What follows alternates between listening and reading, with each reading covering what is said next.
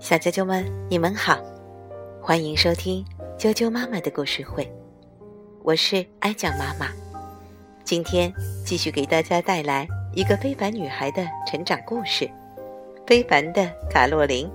今天讲的故事名字叫做圣诞节奇遇，法国的皮埃尔·普罗布斯特著，陶文翻译，未来出版社出版。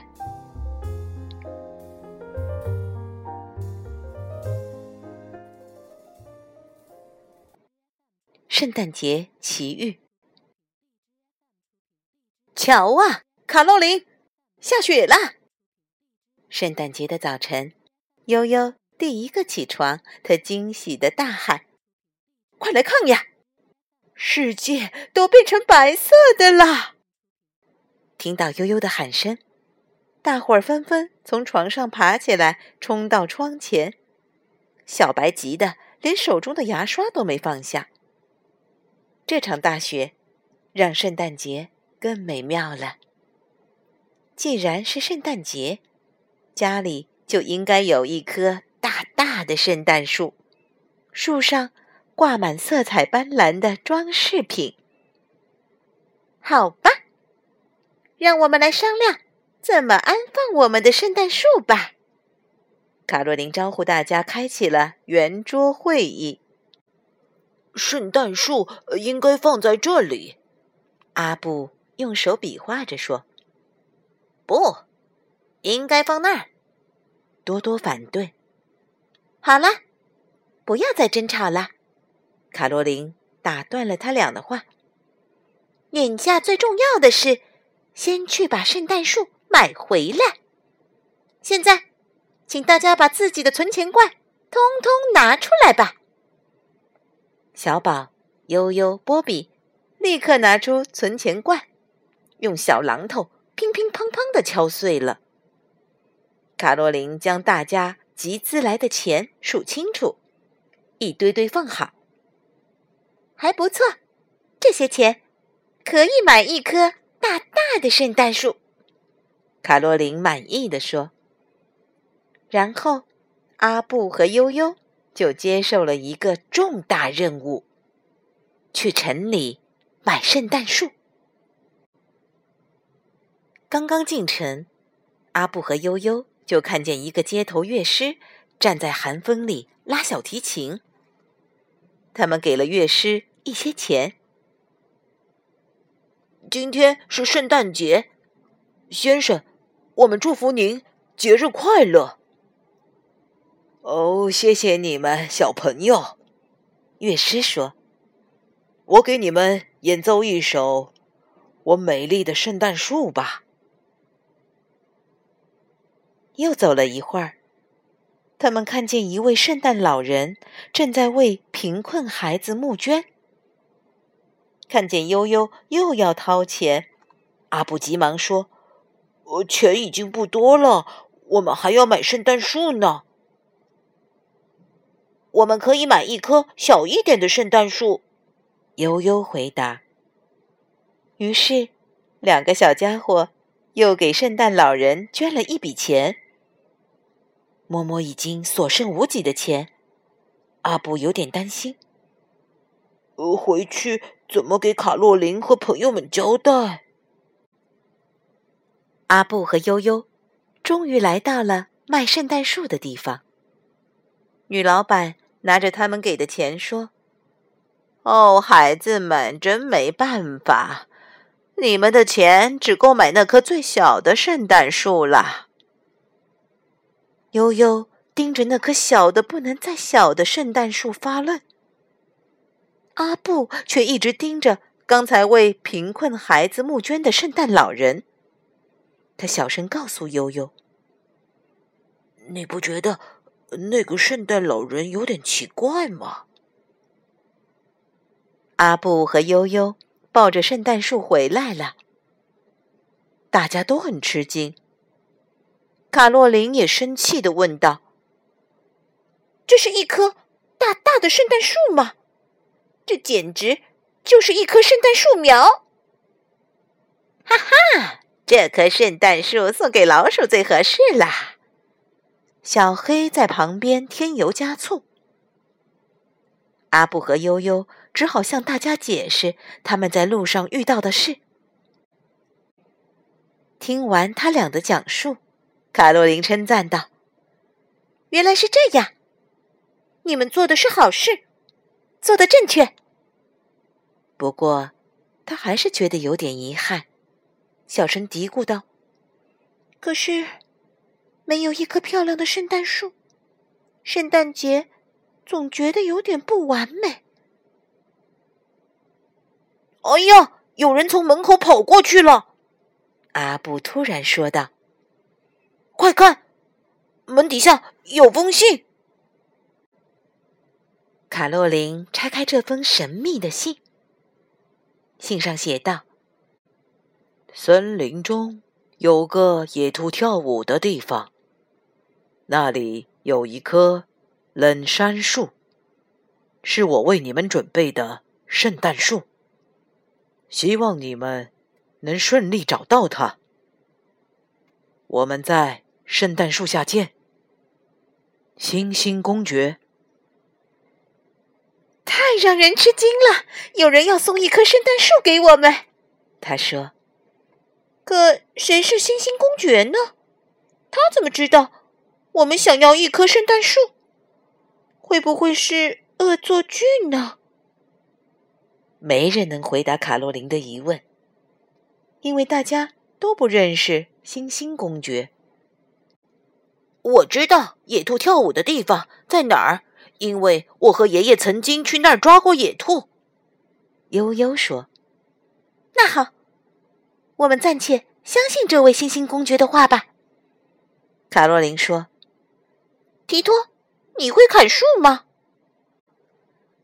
当然嘿，我一直想成为一个伐木工。小机器人提托有时吐字不清。卡洛琳立刻发号施令。那还等什么？抓紧时间，马上行动！到了，这就是野兔跳舞的地方。走在前头的悠悠说。看，那就是我们要找的圣诞树！卡洛琳惊喜地喊道：“多漂亮的树啊，和我梦想中的圣诞树一模一样！”提托的电锯声震耳欲聋，打破了森林的寂静。松鼠吉吉跑出来，生气地喝道：“谁呀？谁呀？这么吵！”“你好，松鼠，我们在砍圣诞树。”卡洛琳回答道。“你们好大的胆子呀！难道不知道这里的树是不允许砍的吗？”吉吉问。“可是我们收到了一封星星公爵的信，他让我们来这里砍圣诞树。”卡洛琳说道。“你认识星星公爵吗？”“你是说那个性格古怪的人吗？”吉吉说。“这片森林是他的，他从来不允许任何人砍他的树，好像很吝啬。可是他每次在树下散步，却会撒很多板栗给我们吃。你说这是为什么呢？”“我也不知道。”阿布回答着，把卡洛琳拉到一边，小声说：“那个星星公爵可能是个怪人，趁着他还没有发现，我们赶紧跑吧。”可是已经来不及了。暮色中，一个手提猎枪、头戴大盖帽的巨人突然出现在他们面前。“哈哈，你们这帮小坏蛋，我可逮着你们了！乖乖跟着我走，去向公爵大人解释清楚吧。”巨人押着他们走上一座窄窄的小桥，小桥通向一座城堡，城堡的周围是池塘，城堡的尖塔上有一颗熠熠闪烁的星星，看起来很温暖。小家伙们一个比一个胆战心惊。悠悠和阿布的牙齿在不停地打颤，小机器人提托被吓得身上的线路板嗡嗡作响。卡洛琳虽然也很害怕，但是她努力地安慰着大家。这一定是个误会，嗯，只要我们给公爵大人解释清楚，就没事了。真的会没事吗？大家心里都在打鼓。天越来越黑，巨人压着他们走进城堡黑乎乎的大门。意想不到的事情就在这个时候发生了。一张巨大的防雨布从天而降，一下子把大家全部罩在里面。外面被人缠了几道绳子，城堡的大门也吱呀呀地关上了。他们就像一个大包裹一样，被人拖进了一间房。难道这里是牢房？我们成了囚犯吗？卡洛琳嘀咕道。过了一会儿，有人进来拉着这个大包裹往外走。卡洛琳能感觉到自己正在穿过长长的走廊，心跳得砰砰直响。阿布想，听天由命吧，或许星星公爵是个吃人的家伙。一会儿他会宣布准备怎样吃了我们，是水煮还是油炸？就在这时，绳子松开了，巨大的防雨布也被掀开，大家重获自由。可是，眼前出现的一切，却又让小家伙们不知所措。这是一间豪华的大厅，大厅中央有一棵光彩夺目的圣诞树，长长的餐桌两边坐满了兴高采烈的孩子，餐桌尽头坐着一位圣诞老人。阿布和悠悠一眼就认了出来，啊，他就是白天募捐的那个圣诞老人，我们还给他捐过款呢。圣诞老人摘下帽子，取下假胡子。原来，他就是星星公爵。欢迎来参加我们的圣诞晚宴，亲爱的小朋友们，请原谅我小小的玩笑，因为我们需要一点时间来装饰美丽的圣诞树。让你们在防雨布下担惊受怕，你们不会怪我吧？啊，这可是我们经历过的最惊险、最有意思的玩笑！卡洛琳和小伙伴们开心地大笑起来。孩子们，我向你们介绍一下，星星公爵说：“这就是卡洛琳。”和他的小伙伴，正是因为他们的慷慨和仁慈，我们的圣诞晚宴才能如此温暖。晚宴结束了，卡洛琳和小伙伴们带着美丽的圣诞树，踏上了回家之路。啊，你们没事？